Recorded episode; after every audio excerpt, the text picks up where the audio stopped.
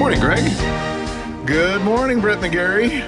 There was a slight pause there because I'm trying to figure out what this is that Behind the Glass Jerry is playing. Is this like some kind of old Super Bowl intro music? No. Little Elton John. It's Philadelphia Freedom. Freedom from 36 years without a major championship in that city. The Eagles have won their first Super Bowl, and I think Philadelphia is mostly still standing. Yeah, there was some... We'll wait to see what happens when the sun comes up, see all the damage, but... Yeah, the Philadelphia Eagles, one of the most exciting football games maybe ever, defeated the juggernaut, the dynasty, New England Patriots last night. I'm happy about that. I'm not a big NFL fan, but and I think part of the reason why is because it's always the Patriots. Brady and Belichick have been to the championship, was it 8 times now? And that's just boring to me. I don't want to see the same team in the championship year after year after year after year. And so that I'm actually glad that I'm not a huge fan, because when I was an NBA fan, I've lamented this before, I always cheered against Michael Jordan and the Chicago Bulls. Right. And I came up on the wrong end of that one every time. Well, and you just mentioned it there, the fact that people would cheer against the Bulls and cheer for any team that they were playing. And there are arguments to be made for parity in professional sports, but also for dynasties, because it gives you an automatic bad guy. Yeah. Like you had yesterday. It galvanizes fan bases from across the league that you're talking about, and people will tune in to cheer against a team. If you've got, was anybody going to be tuning in yesterday to cheer against Jacksonville Jaguars? I don't think so. So there are arguments to be made on both sides of the coin, but you know, you look at Tiger Woods and his effect on golf. Not everyone watching golf on Sundays when Tiger was at his best was watching to see him win. A lot of people tuned in to see him lose as well. So when you have a divisive force like the New England Patriots, like Tiger Woods, it can be very good for the popularity of the sport. But I hear exactly where you're coming from. And I'd like to be fair, I didn't really care about the game. I sort of had a half interest. What I saw was exciting. I was paying more attention to the commercials. I was curious to see what the halftime show was. One of my friends summed it up nicely. They found some meme and posted it on Instagram and said, "Hey, I heard they're going to play a football game around the Justin Timberlake concert. That's kind of weird." Well, you know, and just for those that might be listening right now and yelling at the radio, why are you talking about this?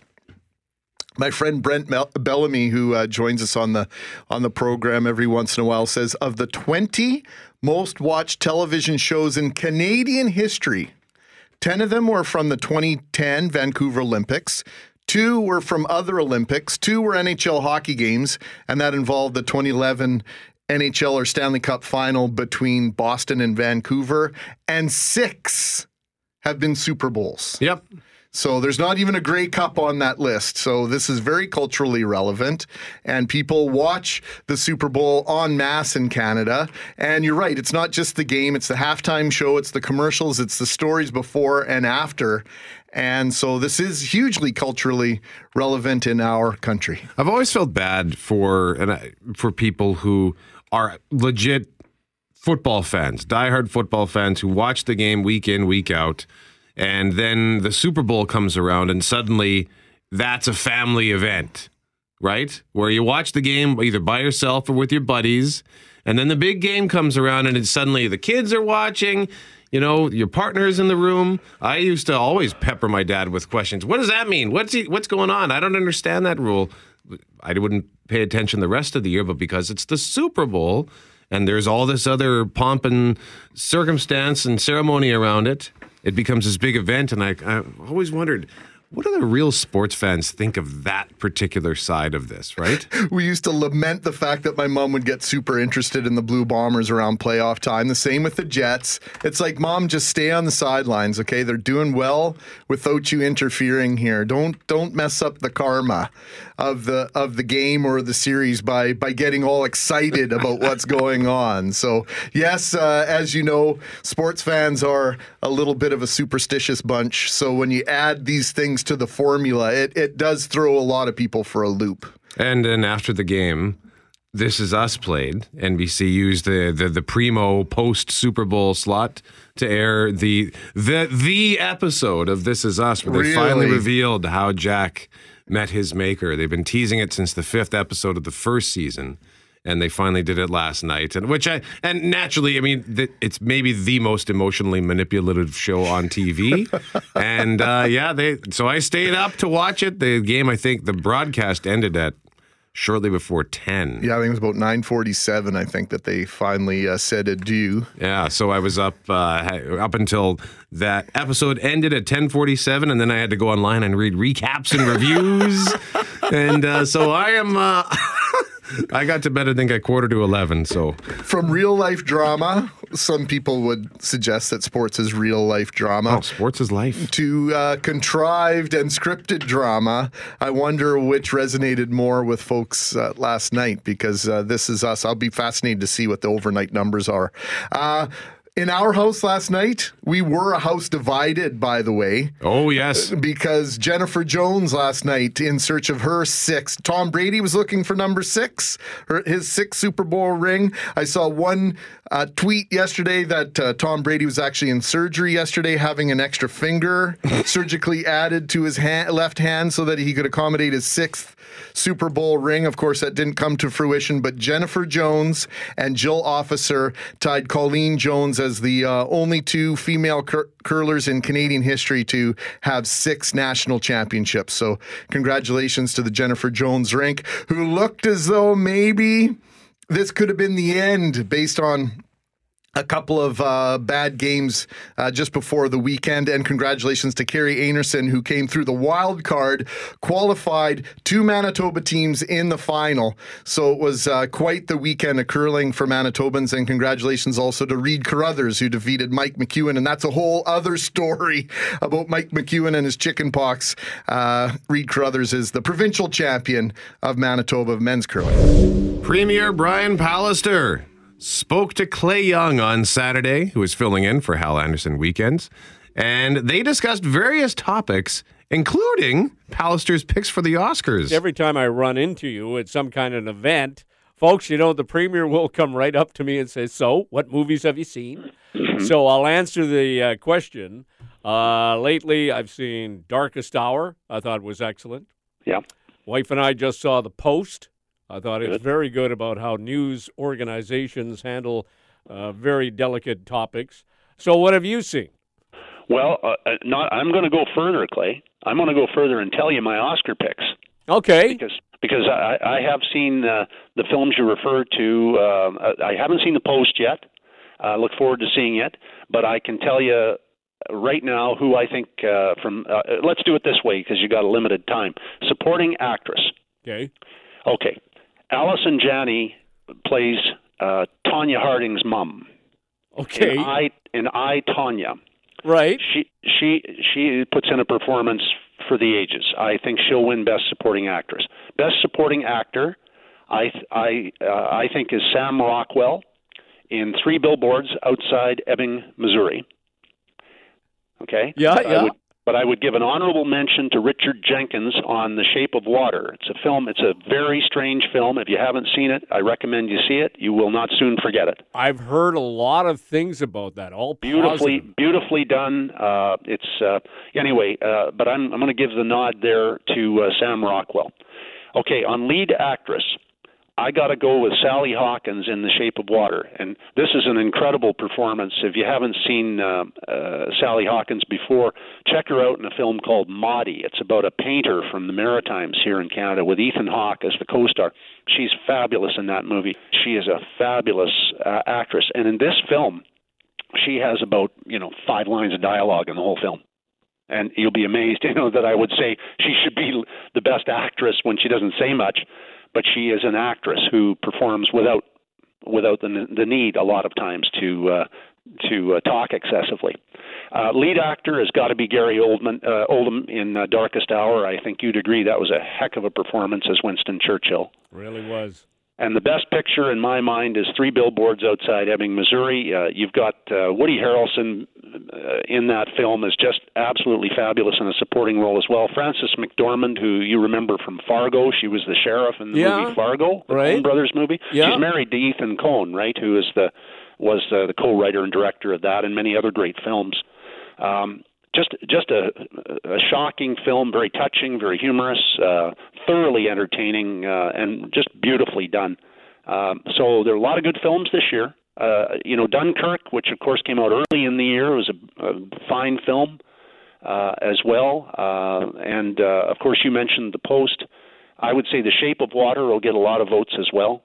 But I'm going with Three Billboards Outside Ebbing, Missouri, and I'd recommend it to anybody. But I wouldn't take your kids to it. I'll just put it that way. Okay. By the way, every time I saw Dunkirk, every time I see the trailer, because they're putting it up on Shaw Video on Demand, I get chills down my spine. Yeah, I really do. Well, the scene from Dunkirk that is in the trailer, and Kenneth Branagh is a genius, right? Mm-hmm. Look, you can almost see it. He says, looking out across the water. What, sir? Home. Yeah. Beautiful. Yeah. And then when they're getting strafed on the beach by the Luftwaffe, the guy yells out, "Where's the bloody Air Force?" Yeah, exactly. Yeah. No, it's lovely. Yeah, it's a lovely film. Premier Brian Pallister is making a play to be in one of the couch potatoes here on 680 CJOB with the Clayman. He's horning in. Have some coffee and talk about what else but the Super Bowl. Justin Timberlake performed a tribute to Prince in the middle of his, I would say, outstanding performance. Some people weren't exactly thrilled with his performance, . And they weren't exactly thrilled with the idea of him lending a tribute to Prince either. I don't understand that. What would have been said had he not paid tribute to Prince in Minneapolis, who performed the Half Bowl in 2007. Maybe the mixed message for me was having the man who ripped off the bra of Janet Jackson perform again at the Super Bowl. Sounds like he's been forgiven. Where was she? And he entered the stadium performing the infamous song. And that line, you remember the line? By the end of this song. He cheekily ignored that line before continuing his performance. Brett? So you thought it was a good show or a good concert? I think Justin Timberlake is outstanding. I've seen him in concert, and that was amazing. Yeah, I like Timberlake, and I thought the halftime show, I saw one headline that said it was dutiful and empty. And I would agree with that. I found the show kind of just empty. It was sort of this, it just felt like sort of a run-of-the-mill, going through the motions kind of show. And he had some audio problems, too. There were problems with his microphone at one point. So that's what happens when you actually sing. But anyway, we can digress. Wow. Yeah, at first, and my dad said to me, was there something going on with his mic? And I thought that they were trying to match his mic, the audio from his microphone, to his latest song, which is called Filthy, I think, right?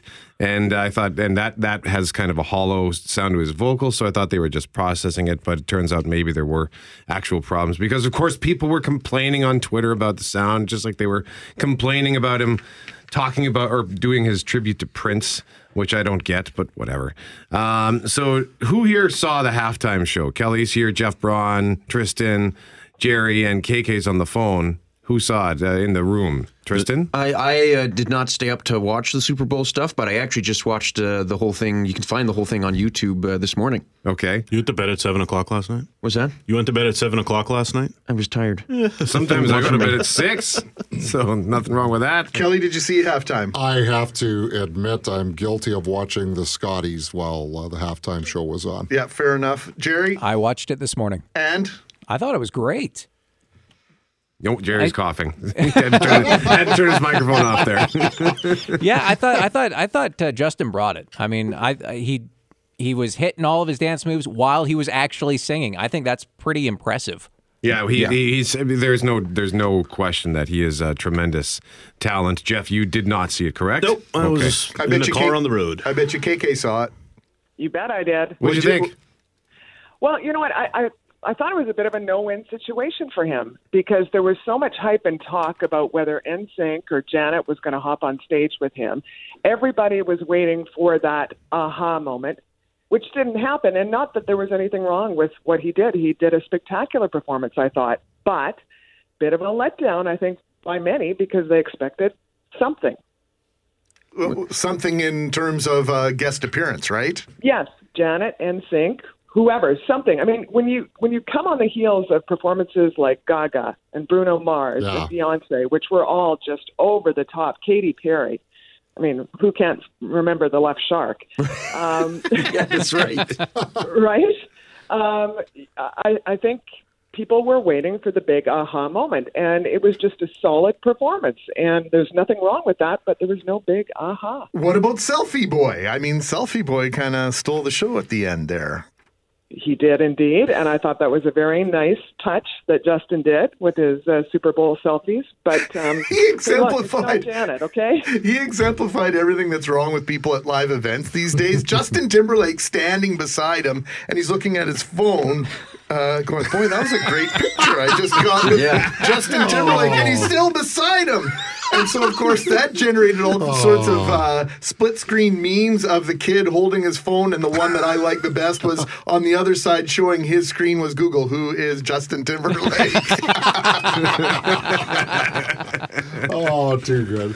Yeah, as far as this Prince, what do you think about the, Kathy, what do you think about the tribute to Prince in his show? Well, and I mean, I loved it. I loved the fact that he paid homage. I don't know if you know the backstory on that. The plan was, up until a few days before the show, to have a hologram Prince on stage. But it was disallowed by Prince's estate. So they ended up doing the curtain with his image. I think a hologram Prince and Justin, that would have been an aha moment. Well, and part of the problem, too, is Prince himself had spoken against sort of these posthumous performances, these hologram kind of virtual reality things. I can't remember the exact quote, but it was something like he basically said he thought they were weird and he wasn't really cool with them. So I can understand why the estate said, hang on. Yeah, them respecting his wishes. Yeah, but on the flip side, though, how do you not do a tribute to someone like Prince? In Minneapolis. Exactly. Like, how do you not do that? I mean, this was, and KK said it perfectly, this was a no-win situation for Justin Timberlake. Absolutely. You would have annoyed people if he had done the tribute. He would have annoyed people if he hadn't done the tribute. And, I mean, this harkens back to when Lady Gaga did a fabulous tribute to David Bowie. I thought that was a fantastic performance, and people weren't happy with it. And I never found a concrete reason as to why people weren't happy with it. I thought it was visually spectacular. I thought she was amazing. But you can't please people. In this day and age, you could save 100 children from a sinking ship, and there'd be people who would complain about it. Well, because you didn't save 101, Kelly, why didn't you go back for the 101st? Bingo. Right? Now, what about the commercials? The TV commercials are a big part of this celebration, this cultural icon, this 6 hours of football and food and commercialism. Alexa was my number one, and the one that got me was the Hyundai commercial, where people who'd purchased a Hyundai when they were in the airport, and then they get brought into this room and get a chance to meet in person cancer survivors who they helped save. Boy, I'll tell you, I get choked up talking about it right now. Yeah, the Amazon one, actually, according to USA Today, they just posted their poll this morning to find out who won the 30th ad meter, according to USA Today. And the headline is, Alexa, or not the headline, but the first line of the article, Alexa, who won USA Today's 30th ad meter? Me. Jeff, you didn't see the halftime show, but of the commercials you did see. I saw 3 commercials, and I think I liked the Alexa one the best. That was one of them. Yeah, and I saw the Jeep one. A little bit of it? Yeah, I'll play the first few seconds of this here. Just in case you missed it, here's the first chunk of the Amazon Alexa ad. In Austin, it's 60 degrees with its... Alexa? Amazon's Alexa lost her voice this morning, causing a Alexa lost her voice? How is that even possible? We have the replacements ready. Just say the word. And you're sure this is going to work? Yeah. Alexa, show me a recipe for a grilled cheese sandwich. Pathetic. You're 32 years of age, and you don't know how to make a grilled cheese sandwich. Its name is the recipe. You... Here, hang on. I'm just going to replay it from that. 32 years of age, and you don't know how to make a grilled cheese sandwich. Its name is the recipe. You... That's awesome. Yes, Greg, it's Gordon Ramsay. Of course it's Gordon Ramsay. I didn't see really any of the commercials because I, like Kelly, was enthralled by what was going on curling, so I was going back and forth, and the commercials weren't nearly as enticing as Jennifer Jones winning in Penticton, so... USA Today, the ad, the second one was the one that you did see, Greg, was the NFL finished second in what was razor close voting. KK, what did you think of the NFL campaign with Eli Manning and Odell Beckham? That was pure, unadulterated genius. Whoever is responsible for that ad needs to get an award because that was, I was killing myself watching that one. Well, and it was interesting how they weaved it throughout the broadcast, right? They'd play a chunk of it and you wonder, okay, what's next? I missed, I think, the second one, but I caught the third one. And I thought, what are they getting up to here? Where he talked about needing the big finale. And I never expected a Dirty Dancing. So if you haven't seen it, it's Eli Manning and Odell Beckham Jr. performing the finale from Dirty Dancing. And in fact, Eli appears to hold OBJ over his head, a la Patrick Swayze and Jennifer Grey. It's pretty spectacular. Yeah. This is one of the things that I personally love the Super Bowl. I'm not a huge NFL fan, but just as an event and as a phenomenon, really, they really have marketed this as there's stuff for everybody in there. If you don't like the football, then there's the halftime show. If you don't like the halftime show, there's the commercials. I mean, I think of when you think of all the sporting events out there where you think it's geared towards a specific audience, they've done such a fabulous job of bringing it to a mass audience, if you will. By the way, on the subject of Alexa, if you have an Amazon Echo, you can say, hey, Alexa, bring up CJOB News, and you'll hear the voice of Jeff Braun giving you the latest headlines from the day. And he's actually got Global News coming up at 7 o'clock. Unless you're Jeff Courier. He can't get his to work, he said. Before we actually talk to our next guest about what we brought him in to talk about, Greg, yes. It turns out he's got an opinion about something you have an opinion about, too. Yeah, Dr. Michael Schubert is a good friend of 680 CJOB, loyal listener, and a regular contributor to the Health Report. So good morning, Mike. Great to see you. Good morning, gentlemen. And he's got dozens of accolades and letters and all sorts of credentials behind his name. But this morning we're introducing him as a researcher at Albrechtsen Research Centre in the Molecular Pathophysiology Laboratory. And we're going to talk about the connection between cancer and also... the potential for women to develop cardiac disease in treating breast cancer. And then also we're going to discuss the possibility of a cancer vaccine being developed here in Winnipeg. But Mike is a jack of all trades. He knows lots about everything. And we were discussing during the news the fact that the Ram, the Dodge commercial last night was a little bit bothersome for Michael. It was for me as well. Let's listen to just a tiny bit of the text from the Drum Major Instinct sermon that MLK delivered 50 years ago yesterday.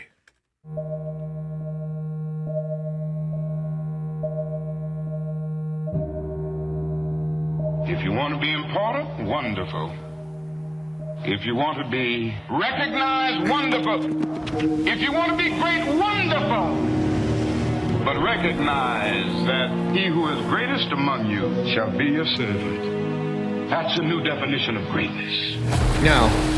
amazing, powerful words combined with images. And I think Dodge is trying to tie it back into giving back to your community and unveiling the new 2019 Ram redesign, blah, blah, blah, blah, blah.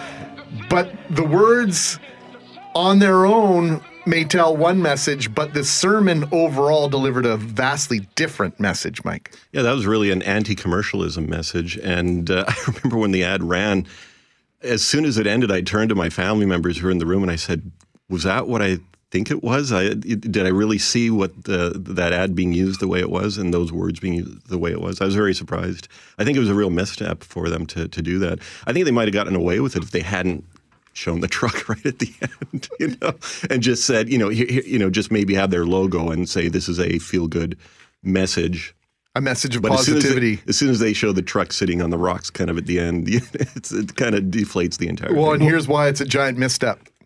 The presence of this instinct explains why we are so often taken by advertisers. Those gentlemen of massive verbal persuasion And they have a way of saying things to you that kind of gets you in the bind. In order to be a man of distinction, you must drink this whiskey. In order to make your neighbors envious, you must drive this type of car. In order to be lovely to love, you must wear this kind of lipstick or this kind of perfume. And you know, before you know it, you're just buying that stuff. So that's 50 years ago yesterday, right. And that was really probably the heart of the speech and the heart of the message that MLK was trying to get across. Absolutely, and it just kind of makes the whole thing seem somewhat contrived. So I was quite surprised to hear that. I wouldn't say I'm angry or anything like that. It just seemed like more of the same when you hear something like that happen. Kind of like when Right Now by Van Halen gets used in a Crystal Pepsi ad? Absolutely. Was it Crystal Pepsi? It was Crystal Pepsi or Pepsi Clear. Is that the same thing? And Sammy Hagar's take was on plain and simply, somebody's going to make money performing our song. It might as well be us, right? Because there's way around everything. Hey, Mike, we've reached out on a bazillion different things health-wise to you over the years. And the headline jumped out for us. Breast cancer treatments can raise risk of heart disease, this according to the American Heart Association. And I know that over the years, that conversation has come up, not only with you, but also your colleague, Dr. Davinder Jassel at St. Boniface Hospital at the Albrechtsen Research Centre. Yeah, he does. And also Dr. Pawan Singhal and Laurie Kirschenbaum. They've been studying this for quite some time. Dr. Peter Cattini has been studying this over at the Health Science Centre. This is now the AHA report was a little bit different. It was talking specifically about how treatments for breast cancer can lead to increased cardiovascular disease in general, but there's also cardiovascular medications such as doxorubicin, anti-cancer medications like doxorubicin that specifically significantly increase risk of heart failure. And that has been something that's been studied for 20, 25 years. Dr. Singhal was one of the pioneers in this city in studying that.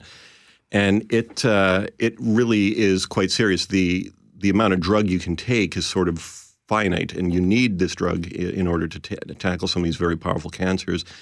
But you know that it's building up to a certain amount of tolerance that you can handle, and then at that point, it triggers heart failure. And that point is a little bit different in every person, so it's not easily predictable. So when the decision has to be made to take this drug, it has to be taken looking at a lot of other factors and trying to decide, well, which is the way that's going to be the biggest risk for this individual. So with February being Heart Month, lots of heart health stories coming to the forefront. Canadian Heart and Stroke Association putting out their report with regard to women's heart health, and that it's underfunded, it's under-researched, it's underdiagnosed. Dr. Michael Schubert is here with us. He's a researcher, molecular pathophysiology laboratory. Easy for me to say and you to type out, Mike. St. Boniface Hospital, Albrechtsen Research Centre, and of course, many other credentials. Before the break, we talked about the idea of a cancer vaccine, and I know that's high level, and you will back off from that maybe somewhat, but is this a potential based on some of the research you're doing? Well, not so much on mine, but this is an exciting study that's come out of Stanford University. And what they did was they were doing this study in mice, and they showed that they could put in basically two injections right into the site of the tumor to sort of prime the mouse's own immune system to then attack the tumor. And there's been a lot of ways to approach this before, but this way looks like it might be very inexpensive and fairly easy to do. And the exciting thing was they put tumors in multiple locations within the mice and injected only one of the tumors. And once the mouse's immune system woke up and attacked it, those immune cells then went throughout the body and eliminated the tumors from the other sites, which is really exciting. And I believe their success rate was something like 87 out of 90 animals completely cleared up. Sorry, did you say they injected one tumor, but it spread throughout the body and attacked the other tumors? Right. So they had injected the tumor-causing cells itself into multiple locations, but only treated one site. And then the body reacted by going after the same cells in other distant locations. And so that's really exciting because then you're mobilizing your body's own defense mechanism to wake up and do its job. And often in cancer, it tries to do that, but there's many ways that cancer can evade detection by the immune system. This is a way to sort of wake the immune system back up and say, there's an invader in your midst. time to attack it. And these are the sorts of research that are going to be critical in terms of curing these disease, tackling these disease. Things that 10 years ago sounded like science fiction are coming to fruition. Yeah, and they actually showed that this worked for multiple kinds of tumors. They tested multiple types in the study, so it's really exciting. And they've already started to fast-track a small clinical trial with about 15 patients enrolled, I believe with a lymphoma, that they're going to try and see if this works in humans now, because that's really the key step. Does it actually work in us?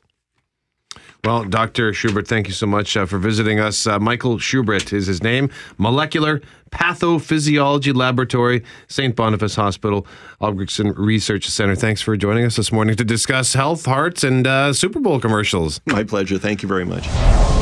I'm Greg, he's Brett, and joining us now is a woman who suffered a heart attack, but because her systems were different than a man, she was initially denied proper health care. Kim Forsman was a former paramedic and first aid instructor, so she knew a little bit of what she was talking about, yet, Kim, you didn't exactly get taken seriously at Neepawa Hospital. Tell us the story.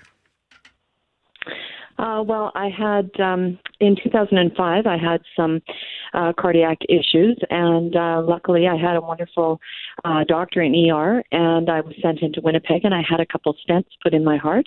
And then exactly a year later, I continued on doing my paramedics work, and exactly a year later, I presented with very, very mild symptoms, but because of my history and my knowledge, I sort of figured something was going on, and so I did go to the emergency, and I was told because I didn't really fit the symptoms that cardiac, patients had, that I was fine and to go home and take a day off work, and if I had more symptoms, then I could see my regular physician.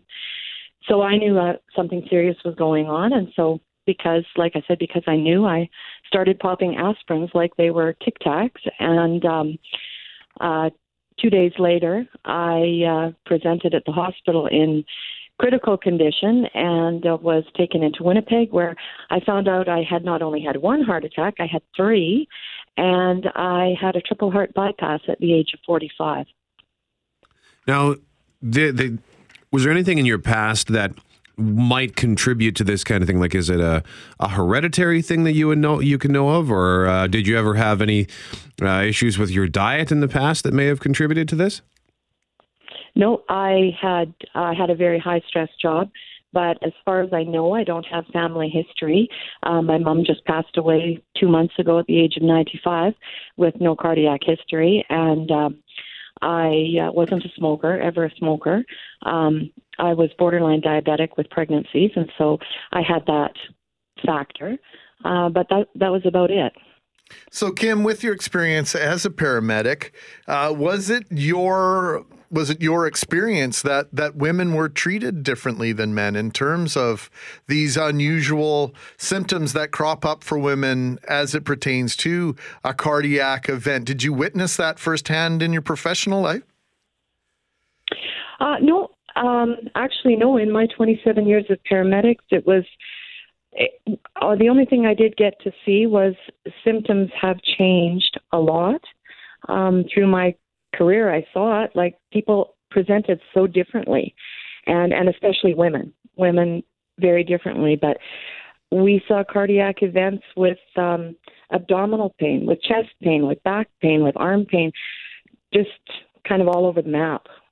Now, you reached out to us on Thursday when we had a conversation about this heart and stroke report that showcased the fact that women's heart research is it's underfunded, and then heart problems are underdiagnosed. And there's also a stat that we learned this morning from the American Heart Association that says almost 48 million women in the United States have some kind of heart disease, compared with 3.3 million women. So when you hear those stats as it relates to your personal experience, what's your reaction? Well, it's kind of alarming with those stats for women, and I just think that women need to be heard. They need to be taken seriously, and I think women need to trust their own gut instinct. If you feel that something's not right, I think you need to push for investigation, and because not all people would be as lucky as I was to come out of it and be in fairly good health with a lot of medications.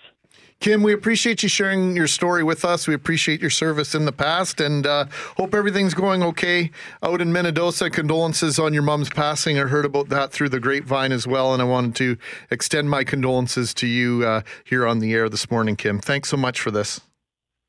Thank you very much. And it's 3.3 million women, Brett, with breast cancer, which has such a high profile in the United States and Canada in terms of fundraising. And it's multiples of women that have concerns and should have concern over their cardiac conditions and cardiac disease. That makes this such a stark realization for many women that really they're 5 times more likely to have their life claimed by heart disease than by breast cancer. Indeed. So we thank Kim for reaching out to tell us that story. This was a message that was sent to us on Facebook that alerted us to her personal situation. So we do appreciate that. And the tagline, the final words she says in her message to us, women need to be taken seriously. So we thank you for coming forward to tell your story. I'm Brett McGarry. He is Greg Mackling on 680 CJOB. 1, 2, 3. 3 things now with TFJ. Tristan Field-Jones is here in for Shanley Vidal. Good morning to you, Tristan. Good morning, gentlemen. Holy moly, I'm getting ahead of myself there. Well, it is like afternoon in all fairness, because usually you get here at 10:02 in the morning. And so this would be 4 hours later. So it's like 2 o'clock in the afternoon for you. I guess so. Yes. Yeah, when you look at it that way. I'm letting you off the hook, Tristan. Take it and run. Okay, so we've heard about the incidents on Amtrak passenger trains recently. There have been 3 of them in the last 2 months. I can think of 2, the one in Washington and then the latest one in South Carolina. Where was the other one? There was another one, and this actually happened just last Wednesday when a train, it was chartered by a group of Republican lawmakers and politicians, it collided with a garbage truck at a level crossing just west of Charlottesville, Virginia. One person was killed and several people on the train were injured. So that's the 3rd one. Okay, thank you. All 3 of these are significant incidents. Now, gentlemen, before we get into this, curious, have either of you traveled by train, or do you travel by train regularly? I have not. I've always wanted to. I mean, aside from like a GO train in Toronto. I don't know that you can count that. I once took the Via Rail from Winnipeg to Brandon. That's it. Yeah.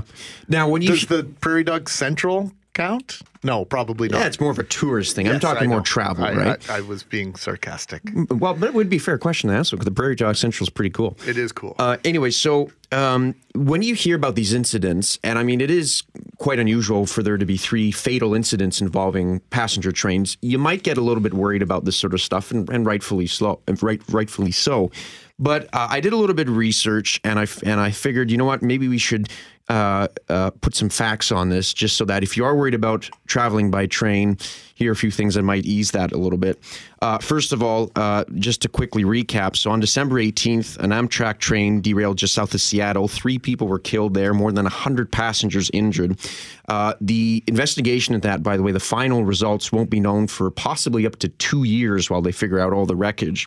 And the train was traveling at about 126 kilometers an hour, 80 kilometers above the speed limit. And then most recently, as I mentioned, there was that chartered train that ran into a garbage truck.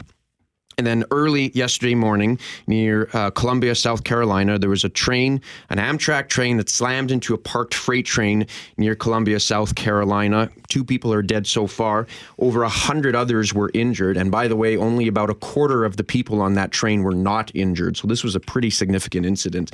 5,000 gallons of fuel leaked from the engines. And now it's getting a bit messy. Amtrak is pointing the finger at CSX Transportation, which is one of the freight companies there. They operate that section of the line. Exactly, correct? Right. They're saying there's a switch that wasn't aligned. Anyway, so it could get a little bit nasty here. So yeah, 3 serious incidents in a while. Well, you might look at, and thing number 2 here, if you will, you might look at the increasing use of rail transport in the U.S. Now, Amtrak posted a record high ridership of 32 million passenger trips in its most recent fiscal year. That's double what it carried in 1972, its first year. And freight railroads have also seen huge growth There are almost 1.5 million freight cars in the U.S., 32,000 locomotives, and it's over a network of 200,000 kilometers of track. So 40% of all freight in the U.S. is carried on railroads. And in 2014, they carried 2.5 billion tons of freight. I'm trying to conceptualize that. It's a lot. Well, and here's something that might help a little bit. We all know that the rail, the freight carried by train from oil fields has really gone up. In North Dakota, they carried more oil out of that state via train than the Trans-Alaska Pipeline, which is 700,000 barrels per day. That is an increase of 40 times in a 5-year period. That's okay. So that might help conceptualize it just a little bit. Anyway, now in Canada, what's interesting is that the freight traffic here hasn't seen that kind of increase. But what we have seen is the passenger increase. Commuter rail ridership, if you look at some numbers, has doubled in some aspects in terms of the amount of time people are spending on commuter rail. And Via Rail reported that 300,000 people used the train for just the holiday season, the past holiday season we had. They reported 4 million passengers in 2016. And as a side note, this I find really interesting, before the rail line was washed out heading to Churchill, Via Rail highlighted it, quote, as a star performer with double-digit revenue growth exceeding 20% for the second year in a row. This was just before that whole rail line was washed out. Thanks for putting a burr under my saddle on that, because I'm still worked up and bothered by the fact that this hasn't been sorted out, and spring is, believe it or not, just around the corner. Certainly. And so we're facing another tourist season up in Churchill without the rail line. So we've seen massive numbers here overall in Canada in terms of that. And in Canada's rail network is over 50,000 kilometers of rail. So when you look at that, though, these are the truly remarkable facts, if you will. So despite all these recent incidents on Amtrak, if we look at the fatalities, rail travel remains very safe. The U.S. only reported 120 deaths on their railroads in 2013. For comparison, on our highways last year, just in Manitoba, there were 73 deaths. So 73 in Manitoba versus just over 100 in the United States entirely? Over 200,000 kilometers of track. And in Canada, it's similar statistics when you look at it. Canada reported averaged about 76 deaths, and that's over 50,000 kilometers of track. And I have to imagine some of those fatalities are individuals who are in vehicles that get hit by a train. Or trespassing, that sort of thing. Etc. Yeah. So. And finally, one last quick thing here. Despite the tens of thousands of trips, Canada reported only about 100 derailments involving more than one train car, and that was across the country. So if you're traveling by rail, it's safer than the car. Pretty safe. Cam says, I went from Winnipeg to Prince George on Via Rail. Amazing trip. More people need to take the train. Tristan Field-Jones, Three Things with TFJ. Thank you very much.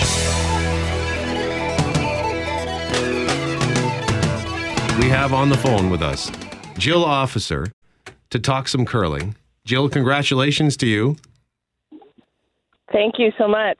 You're really entering uncharted territory, joining Colleen Jones along with your compatriot Jennifer Jones. 6 national championships. Did you imagine that?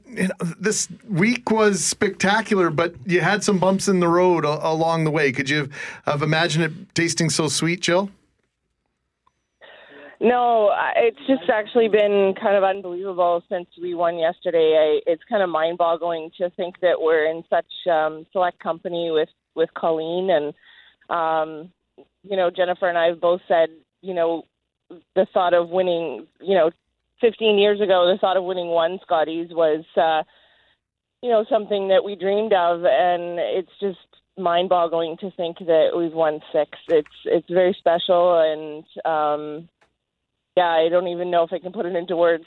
Well, our house was divided yesterday, and I can hardly wait to see the TV numbers, because in our house we had both the Super Bowl and your match with Kerri Einarson on television in our home, and we were excited more about the curling than we were about the football. So this has captivated a lot of people's imaginations and excitement, and this is just one of those things that, to see 2 Manitoba teams in the final, and then to see you and Jennifer, and to bring on a new player with Caitlin heading over to the Olympics, just under circumstances you've never won before. This is very unique.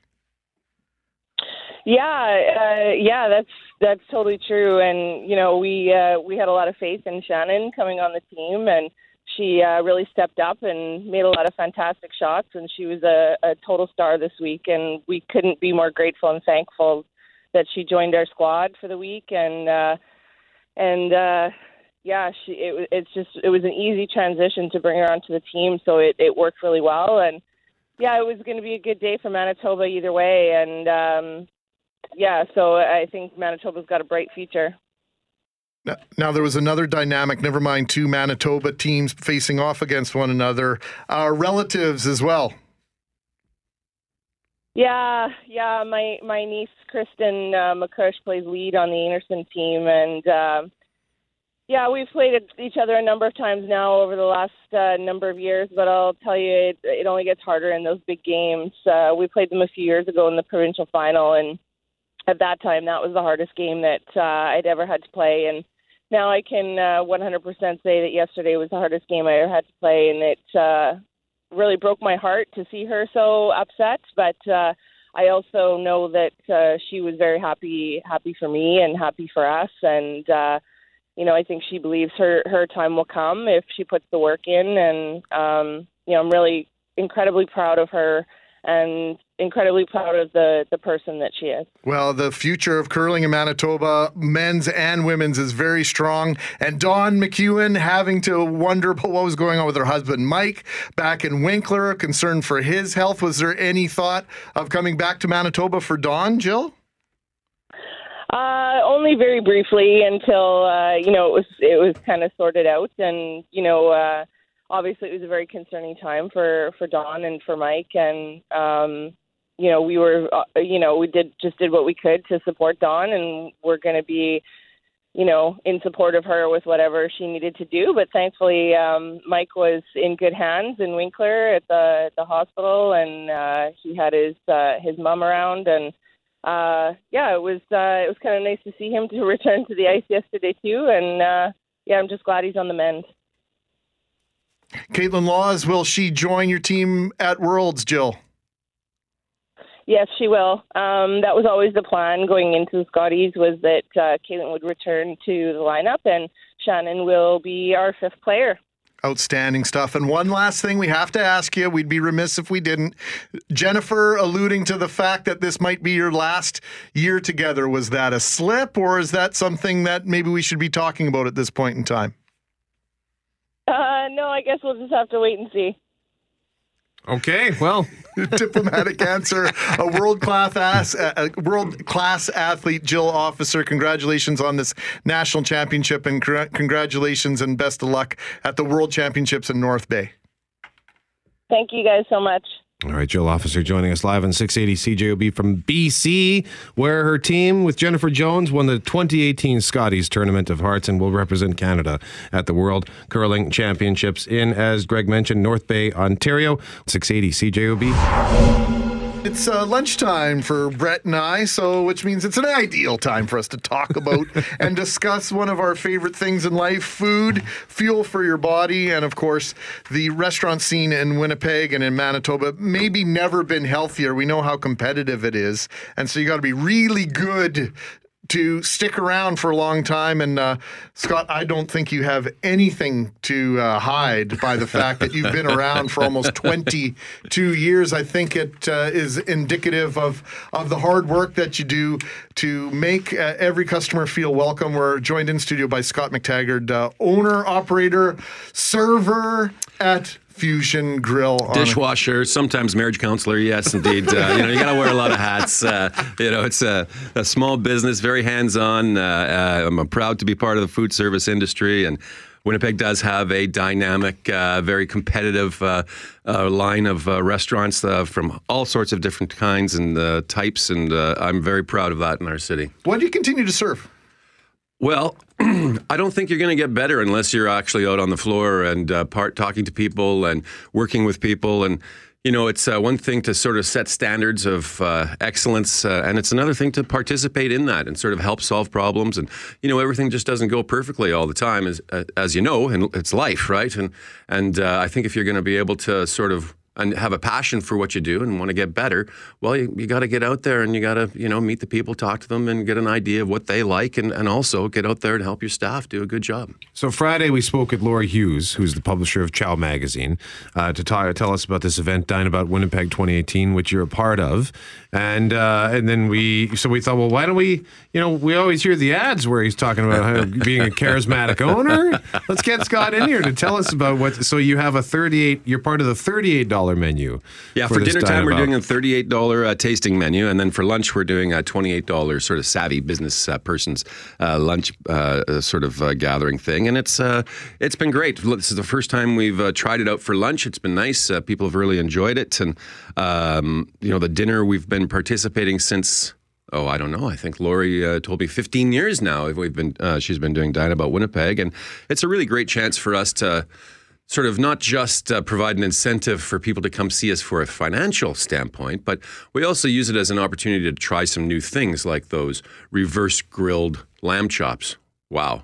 Are those juicy and nice? How do you reverse grill lamb chops? Can you give us some insight without giving any corporate secrets? Yeah, it's not a big secret. It's been around for a long time, since the 50s, I think, originally. But essentially, you put a nice thick cut of meat or a roast into the oven first, and then put it on the grill.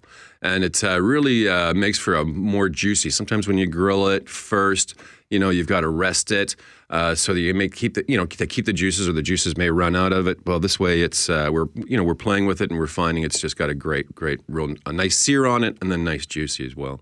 So Fusion Grill, over the last, I guess, few years now, you guys have done from an exterior remodel. Yeah. Did that translate indoors as well? It does. It will. I'm hoping. It seems that every time I try and get into an indoor renovation, something happens. Like this past December, our boiler imploded. Oh. So now I'm the shekels that I have saved up for doing some renovations in the dining room are going towards something. I don't know. Like heat. Yeah. I want to pay for that. Sort of ambiance being a key aspect of your dining experience. I should point out as well, I don't mean to imply it. I just realized after I said it that I may have implied that you need to. I haven't actually been to Fusion Grill, so I have no idea what it looks like from the outside or inside, but I know what it looks like from the outside, and it looks really sharp. It's on Academy. For those who are unfamiliar with it, can you tell us where exactly it is? Sure. We're cleverly located at 550 Academy. What makes it road. So clever? Academy, Scott? clever, Academy, Sorry, guys. It must be a little early for you. I'm the restaurant guy. I'm usually snoozing at this time. I love it. So, yeah, it's just off the St. James Bridge and on the south side of Academy, and close to Lanark is the cross street, and we've been there for 22 years this June. Well, that neighborhood has certainly undergone some massive change in the last 2 decades, and I think is a testimony and a testament to the entrepreneurial spirit of Winnipeg, because there's the odd national chain involved in the redevelopment in your neighborhood, but for the most part, it's people like you and me, local folks. Yeah, it's a great small independent business people, shops, boutiques, beautiful different products available, and a really, I call it the Rodeo Drive of Winnipeg. And some of my, sort of friends make fun of that. But, really it is. If you think about it, all the diversity that we have on that Academy Road, there's really a lot of different cool stuff. My grandpa could never understand the idea on Cordon Avenue when the Cordon Avenue strip started to develop. He like, why all those restaurants side by each like that? That can't be good for business. I tried to explain to him, it's actually really good for business because... Well, there's a tipping point, right? It brings people in, and you're able to sort of establish, if you can go here, maybe you can go there, or go here, and it just sort of, it's a bit of a nexus. And interestingly enough, when we opened the restaurant, a lot of my colleagues said, well, you're going to open on Corridon, right?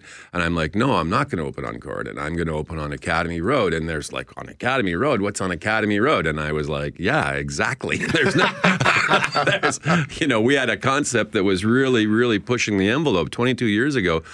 The idea of fresh and local was really foreign you know, and foreign was what was familiar, right? Sure. Lobster came from Nova Scotia, U.S. prime, Italian, French, that type of thing. And the idea of food from your own backyard was just really radically different. And, well, we wanted to really accentuate the wine and food pairing as well. So we had a...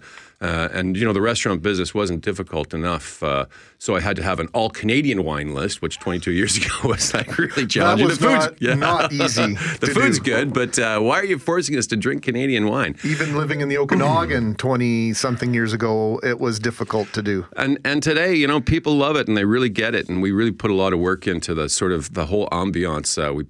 The music that we play, you know, local artists like Jill Barber, you'll hear, you know, and some other great Canadian acts. And the dining room has paintings by artist Kirsten Britt Hansen, who's just lives down McMillan down the way, and they're gorgeous, beautiful landscapes of the prairie skies, and they're sort of like my big, expensive windows. You talked about the local ingredients and that it's a local business, and I'm reminded, I was going to explain this ad that ran yesterday during the Super Bowl that kind of ties in, but I'll just play it, illustration better than explanation. I'll play the ad and then we can discuss how it ties into you. When you use Groupon in your neighborhood, you're not only saving money, you're also supporting local business. I mean, what kind of person wouldn't want to support local business? I hate local business. Family owned, even better. Shut it down. When you save in your neighborhood, it feels so good. So that's Tiffany Haddish, who's a comedian who was in a successful movie over the summer called Girls Trip. And what happened in there was a couple of football players booted a field goal into this rich guy in his rich mansion who wants to shut down all the local business. Right into his midsection. And that's one you've been touting for years, that you support local. Everything's local in your place, right? Yeah, it is. And I mean, it's funny. It started a long time ago. I was a maitre d' at a funky restaurant in Toronto, and it was really cool. But I came back home and I went up to Grandview, Manitoba, to my auntie's place, and she was making a pork chop, and this pork chop was like, it was brown. It wasn't white. You know what I mean? And it was really tasty. And it just sort of clicked to me. Wow, why aren't we celebrating these things? Why aren't we celebrating the food from the prairie? And nobody was really getting up and saying that. And you know, I'm proud to do that. I'm proud to be able to feature great local products like Granny's turkey. We've got making this fabulous turkey tortillere for on the Dine About menu. And you know, we've got just such great stories to be able to tell about where our food comes from. And we're not just serving local food. We're serving the best local food. And why is it the best? And to be able to communicate that with my patrons is a real pleasure. And people are fascinated by it. I mean, they're more and more interested in where their food comes from today than ever before. Scott McTaggart is our guest with Fusion Grill. He is the charismatic owner of Fusion Grill, part of Dine About Winnipeg, Chow Dine About Winnipeg. And we really only have about 35 seconds left here. So, Scott, just give us a quick pitch for Fusion Grill to check it out during this week. And not just this week, but anytime, really. Well, I like you all to come out and try some really interesting, creative food. We have a sensational chef in the kitchen that is constantly sort of pushing the envelope with fresh local ingredients. Of course, we're all super happy to support local, buy local. We've got all the local craft breweries at the restaurant, some new craft distillers from Manitoba, and we're using those ingredients to create sort of a dining experience that I think is second to none, or at least a very unique anywhere, very prairie unique dining experience. Fusion Grill, you can find it at 550 Academy Road, and if you want more information on Dine About Winnipeg, go to chowwinnipeg.com. That's spelled CIAO. Scott McTaggart, Fusion Grill. Thanks for the visit today. Hey, my pleasure. Thanks, fellas. The machine of a dream. Such a clean machine. Things that are happening in Manitoba on the heels of our conversation with Scott McTaggart at Fusion Grill. In the previous half hour, we want to talk about something very exciting happening, technologically speaking, a homegrown project taking place right here in Manitoba. You heard the song from Behind the Glass Jerry, Dream Machine, Clean Machine, Electric and Solar Powered Cars. are being developed right here in Manitoba. This year, an ambitious team of students are designing and building an electric car with a little bit of a cheeky name. It's Sparky, but you spell Spark, it's SPARRCKY from scratch. Clever. It will be Red River College's entry in the electric prototype division of the Shell Eco Marathon Americas competition that takes place in April in the Motor City, Detroit. In studio with us to tell us about this, we have Robert Elms, who is president of the Manitoba Electric Vehicle Association, and Bin Yang, who is the Sparky team leader. Robert and Bin, welcome. Thank you for joining us this morning. Thank you for your guys. Morning, guys. So we'll start with you, Robert. This prototype that is being entered into this competition in April, what is it? Well, that's the best question you could possibly ask. And, of course, the right person is the guy sitting on my left, Ben, as the team leader. Yeah. Let him know, Ben. This is a global competition that challenges all the students all over the world to make their most efficient car. And I think the last year, the winning team, they had their record is 400 kilometers per kilowatt-hour energy. That means you use 9 cents of the energy. You can travel 400 kilometers. Now, that sounds great. That sounds outstanding. In fact, yeah. I'm trying to put it into perspective of driving, say, to Calgary or something like that. 58 cents worth of fuel or something to go to Calgary. I can get down with that. Yeah, true. But can I fit my whole family in this vehicle? No, you can't. Just there.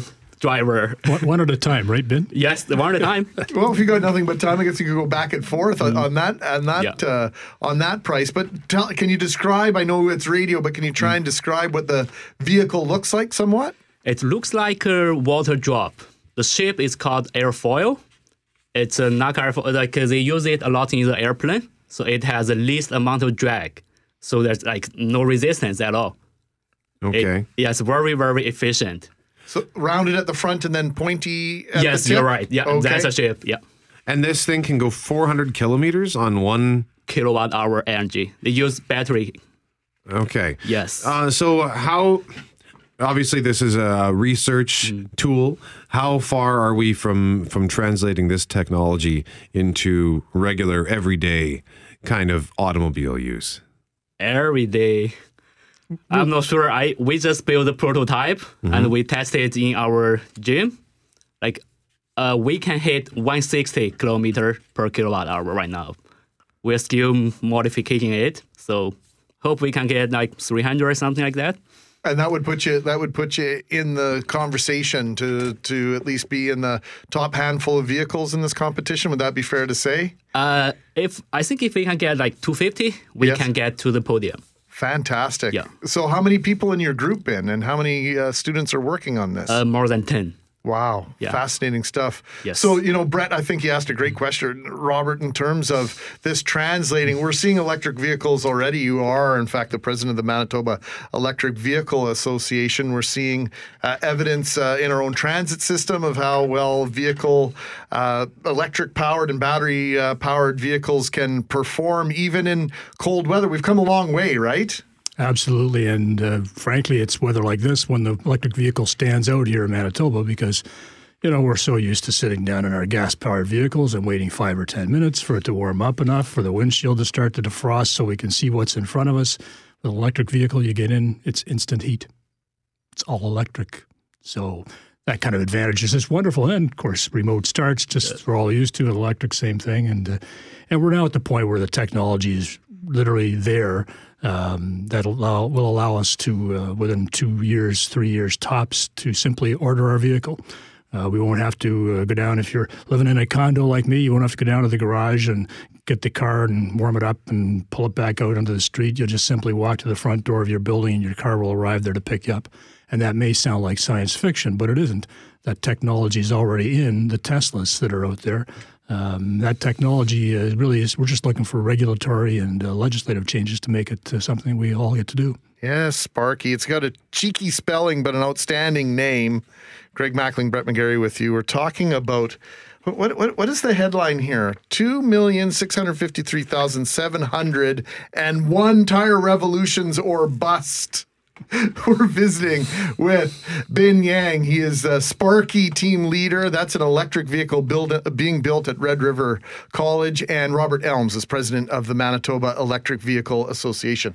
So, Bin, and before we get to Robert and ask questions about the current electric vehicles that are on the market, with Sparky, like Red River College has a history in this kind of stuff. Like back in 2005, the college made a mark at the North American Solar Challenge, which was to design, build, and race solar-powered cars.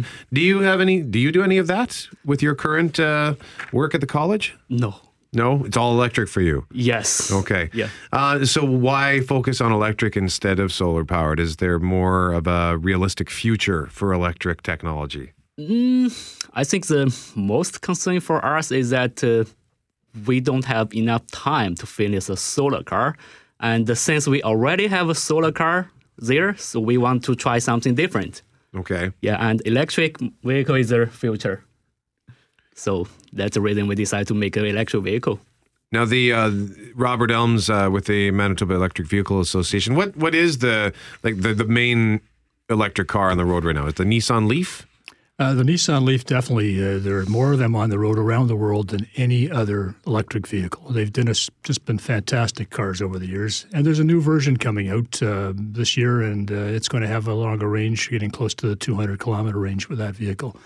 But no question about it, the vehicle is knocking the socks off of everybody and is really motivating the entire industry are the Teslas.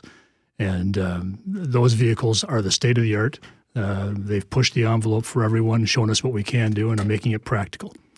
And we're kind of lucky here, Manitoba, because we've got a lot of them here, even though most people wouldn't have recognized them because they just looked like normal, fabulous cars. But Manitobans have adopted them very, very strongly. You know, and so when you think about this and the adaptation, what is the hesitation? Because you talk about range and everything. Oh, they're having a large enough range. They've got more than enough range for almost all of us to get to work, to get home, and to do the things that most of us do on a common day. At least that's my perception. Robert, you wanna push pause and tell me I'm wrong or endorse what I'm saying? No, you're bang on. You're absolutely correct. I think a large part of it is because the first generation of the modern electric vehicles, they really were designed for just urban driving. But for here in Manitoba, where we like to go to the cottage or go visit Grandma in Brandon or long distances, you couldn't do that with that first-generation vehicle. The first generation of the Leaf, the Mitsubishi i-MiEV.